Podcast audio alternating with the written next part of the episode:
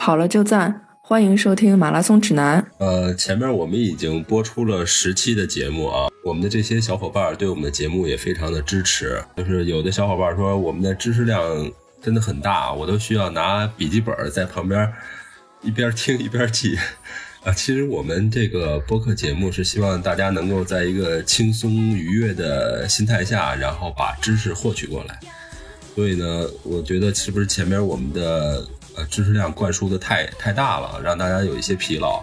呃，正好就着母亲节的这个时间点，我们这一期主要聊一聊国内的女子马拉松。呃，我们采访到了北京龟和女子半程马拉松的爱国勇艾总，然后请他从赛事组织者的角度谈谈女子马拉松。呃，先回答第一个问题啊，就是女子赛与普通马拉松赛事的不同。呃，首先从选手的角度而言，一般的马拉松赛更加追求成绩，女子赛一般追求的是跑得不快，但是要跑得美。呃，从赛事的主办方的角度来说，女子赛呢要办得更加的温馨。具体来说，就是补给要做得特别好，特别充分，呃。丰富，让大家一路奔跑，一路吃吃喝喝，在吃吃喝喝当中呢，轻轻松松完成马拉松。呃，再说说龟马的特点，龟马呢，首先是赛道特别有特色，是在风景如画的延庆跑。延庆是一个植被覆盖率非常高的地方，呃，北京经常有雾霾，但是北京的延庆区呢是常年没有雾霾，空气质量非常好。呃，这样的一条赛道呢，和一般的城市的路跑是完全不一样的，会让人心旷神怡。第二点呢，是我们也是国内唯一正宗的玫瑰跑，啊，我们成功注册了玫瑰跑的商标，获得了知识产权方面的保护。呃，第三个呢，就是我们在公里牌上加上了赛事的语录，很有特色。啊，我们不敢说是目前国内赛事语录做的最好的，但大家也可以留心一下，应该是很有特色的。哎，这个比赛特别有意思。去年我正好参加了他的首届，也是在五月份。嗯，他在延庆举行，这个地点呢正好离北京不远不近，就是当天早晨开车就可以到，不用住宿，或者你喜欢住，提前一天过去也可以。比赛是九点发枪，两千多个女子。他特别有意思的是设了一个项目，叫做爱心伴跑项目，两百人，也就是说除了女子以外，赛道上是有男子的啊。陪跑。对，比如说你那护花使者想陪着跑的时候都是可以的。嗯，这种氛围就使得当时我是提前一天去，我在延庆看。到很多就是家庭出这个同步的来的啊，那这样特别有女性的这种骄傲感，就是全家陪着这个女性来比赛，有的人家里还带着宠物，因为在晚上散步的时候可以看见，啊，我就觉得这种氛围是一个很休闲的氛围，嗯，赛道上确实也看到有一些这个护花使者不断在鼓励这个女性，嗯，他们比赛当天的天气稍微有一点热，但整个赛道的氛围是不错的，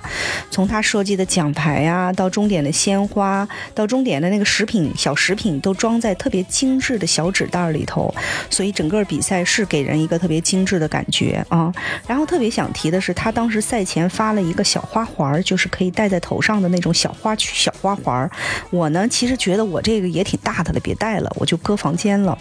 然后等我下来吃早餐的时候，就看见有一个女孩把这个小花环戴在她黑黑色的那个帽檐这一圈儿，就衬着那个小花环特别好看。然后那天我正好也。戴了一个黑色的帽子，哎，我一看特别好看，我转身就回房间，又拿到了这个小花环，我就把它戴上了啊。然后这个比赛也是我唯一一次穿着这个就是背心跑步的，就是露了肩膀。浦东女子半马啊，一五年是吧？对，一五年，对，蒙蒙细雨。呃，我是感觉就是第一次看到那个就是粉色的心型的海绵，觉得还挺新鲜的。那是我第一次看见赛道上有这种特别女性化的这个就是海绵，然后还有他他发那个就是特别好玩的小辫绳，然后那个当时就是我特别喜欢，我拿了两个，然后就是现现在我闺女还带着呢。后来我给我闺女买小半绳都照着那个样子买，我觉得特别好看。嗯，呃，那个半马当时我的感受是，第一天气挺适合的，一点小雨嘛。终点反正有那个外国帅哥啊、特别帅的帅哥在那给你送花，嗯、然后发的那个呃纪念品里头也有赞助商给的一些化妆品啊，而且它有一根那个吊坠的项链儿，挺好看的啊。您您跑得快，您赶上那帅哥了。我跑得慢，我到终点的时候帅哥都散了。啊，下班了。他们下班这么早啊？原来 不知道那啊。个我都没，我连帅哥影子都没看见。一共一共几个帅哥？嗯，这个当时这个浦东女子半马在中国是比较早的女子半程马拉松，在它之前可能最早的是深圳有过女子半程马拉松，嗯、他是不是第二我不记得，但他一定是前几个，嗯，所以当时在赛道上，但我也有一个不好的印象留下来，就是说，当时居然有男子带着女子的号码布陪跑啊、哎，我也看见了。比赛其实，呃，在整个过程中穿着啊，可以穿的就是很漂亮。所以当时浦东我其实给过他们一个建议，我说，哎呀，这个比赛如果天热一点就好了，就是放的暖和一点，因为可以穿少一点嘛。就说你很冷，我穿了很多，是不是不太符合那种女性愿意漂漂亮亮打扮的美丽的这种特色啊？我说你稍微特别冷，对你长衣长裤一裹就不是那么回事儿了。对，终点有姜汤水，特别好。我也没赶上，不行，我跑太慢了。那为什么会有这么多的女子马拉松赛呢？嗯，我反正我感觉是因为在整个呃马拉松的世界纪录上，其实女子就是特殊的。比如说男子只有一个世界纪录，但是女子有两个，一个就是她男女混赛时候的世界纪录，还有一个就是纯的女子，她没有人任何男的伴跑情况下的这么一个世界纪录，所以是有两个的。呃，其中有一个记录，纯女子的这个记录，不是前一段时间已经被打破了吗？啊，伦敦马拉松，她就是说女的先出发，那个时候没有任何男的可以陪伴她，就是纯女子一直在跑，所以这个记录跟那个拉德克里夫保持的两小时十五分多的那个记录不一样，那个就是有女男选手在前面一直带跑。嗯，另外一个方面，她女性这个群体本来就是一个比较特殊的群体，在跑步这方面啊，刚才我们说，她的速度啊，她的规模啊都不如男性大。哎，但是去年纽约马拉松来我们这边办培训的时候，他说的一个特别奇怪，就特别的现象，一个趋势，女性增长，女性的比例在增长，尤其在纽约马拉松，女性的比例已经占到了百分之四十五左右，啊，就是四十五，哇塞。对，，已经跟男性越来越趋同了，就是女性的这个比例在增长了。呃，这个比例很高，很高很高，嗯，然后呃，其实在中国肯定也会有这样的一个趋势，因为我觉得女子，嗯，通过跑步确实能够有很多地方可以缓压呀，啊，可以增大社交啊，这些可能在男子身上也有，但是这些东西可能对女性格外重要，因为女性生活圈子是跟男性比还是相对要小一些的，所以通过这些赛事能够拉动这个女性的参赛，我觉得也是一方面。嗯，但是中国的女子马拉松目前确实还并不多。比如说，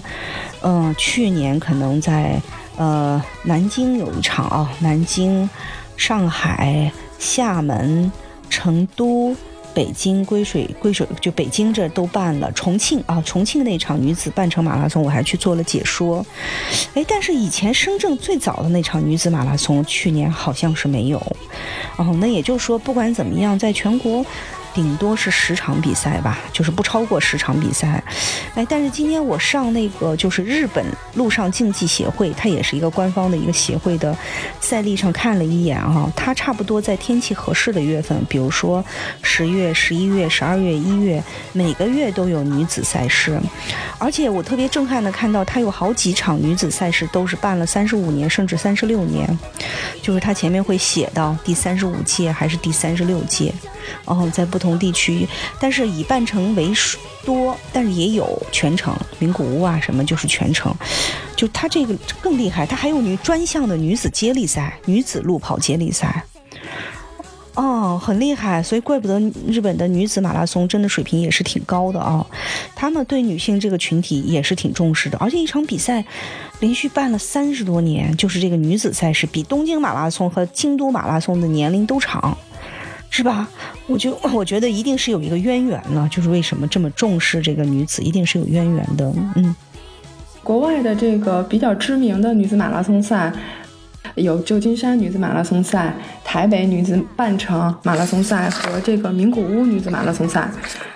领跑者上面的这个介绍啊，呃，纯女子的项目肯定在中国还是会。增多的，因为毕竟跟那个其他的赛事比还是少嘛，然后半程也比较操作起来也比较简单一些，然后现在很多想办比赛的人可能也会去寻找一些这种特殊的特色的赛事，肯定还是会多。嗯，我觉得，但是我们现在的问题是说，嗯，是不是太同质化了？就是是不是女的，所谓的一提起女子赛就是年轻、貌美、时尚这种感受啊？其实我们在德国的朋友也跟我们说过，德国甚至有为家庭妇女举办的这种女子马拉松，嗯，纯女子的那个老大妈们也都很高兴。嗯，对对对，当然这个取决于说这个赛事他愿意年轻貌美的女子参赛，肯定是。因为也有这方面赞助商的一个需求啊，一个是吸眼球才能吸引到赞助商，嗯，但是未来肯定在女子参赛中，那迪士尼的女子项目，它有公主马拉松、花仙子马拉松，对吧？也是不同特色的，嗯，我觉得呃数量会多，但是呢，目前来说还是比较同质，就所有的女子赛是比较同质的，在中国。呃，世界范围内的女子马拉松赛大多还都是半程赛事，其中旧金山女子马拉松是其中最知名的一个比赛。啊，这个比赛呢是创办于2004年，其实从2004年到2013年的这个前十届都有全程，但是从2014年开始就只有半程了。哎，这个是为什么呢？嗯，此外，相比于名古屋女子马拉松赛，旧金山这个女子马拉松赛的另一个不同点就是它允许男性选手参加，但是呢，它这个呃规模这个比例控制的特别好，仅占到二点五万总规模的百分之五，所以说这个男选手要是能中签的话，就是非常非常幸运的，嗯。这个就是旧金山大概的一个情况，而且旧金山女子马拉松赛它也有 Tiffany 项链的这个完赛礼，然后他们也有帅哥，只不过他们这个帅哥就是美国的这个审美跟东方人的审美就不太一样啊，他们这个帅哥是由当地的消防员担当。台北女子半程马拉松赛，他们是每年春季，然后在台北市举办，也分半程和十公里项目。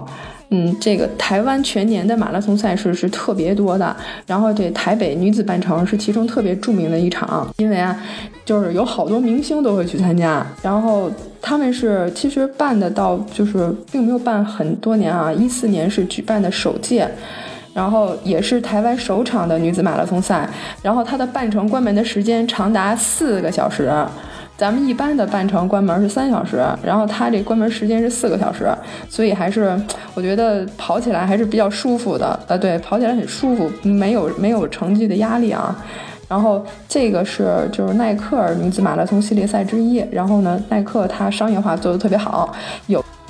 会是一一系列的一场，就是一个特别大的活动。然后从这个，呃，二零一四年首届以来，它这个规模越来越大。到了一五年的时候，参赛人数就到了一点八万人。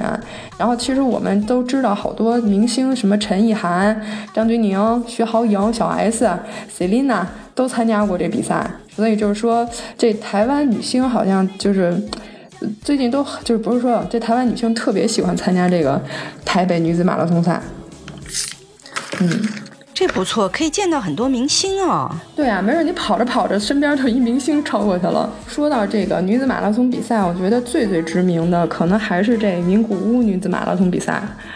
嗯，这个比赛是每年的三月八号前后，然后地点呢是在这个名古屋市的爱知县。这个比赛是项目只有全程，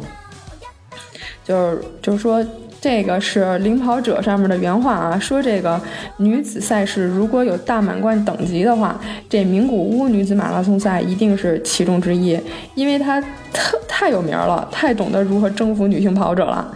这个比赛的每年是名额是一点五万人，而且只有全程，它的关门时间是七个小时，所以就是很多女生就是。到那儿去完成自己的首马，而且它的另外一个亮点啊，就是那个 Tiffany 项链是它的完赛礼，每年设计的都不一样。然后就是另外一个亮点呢，就是在终点会有身穿燕尾服的日本花美男 给选手送上大大的拥抱。然后这个是它的报名时间是每年的九月上旬，报名费大概是七百五十块钱人民币。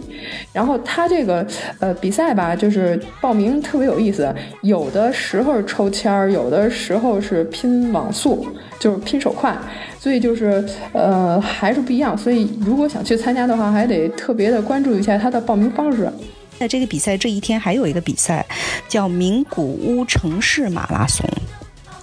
嗯，然后这个比赛正好在名古屋，就是整个女子马拉松赛段的八到二十一公里的时候会重哦，应该说是这样，它应该是个半程比赛，所以呢，它但它发枪时间是十点二十。啊，所以他大概其追上这个女子赛事的时候，女子选手的时候就是八公里，所以到从八公里开始，可能就会有男女混跑，一直到什么时候呢？一直到半程，他们就结束了，回家了。感谢大家收听《马拉松指南》，在各大播客客户端搜索“马拉松指南”都可以收听。我们的主播呢也都有自己的微博，我的微博是。艾特段威喜欢阳光很好。我的微博是孙飞 runner，我的微博就是我的名字石春健。我们节目的微博、微信都是艾特马拉松指南播客，欢迎大家关注。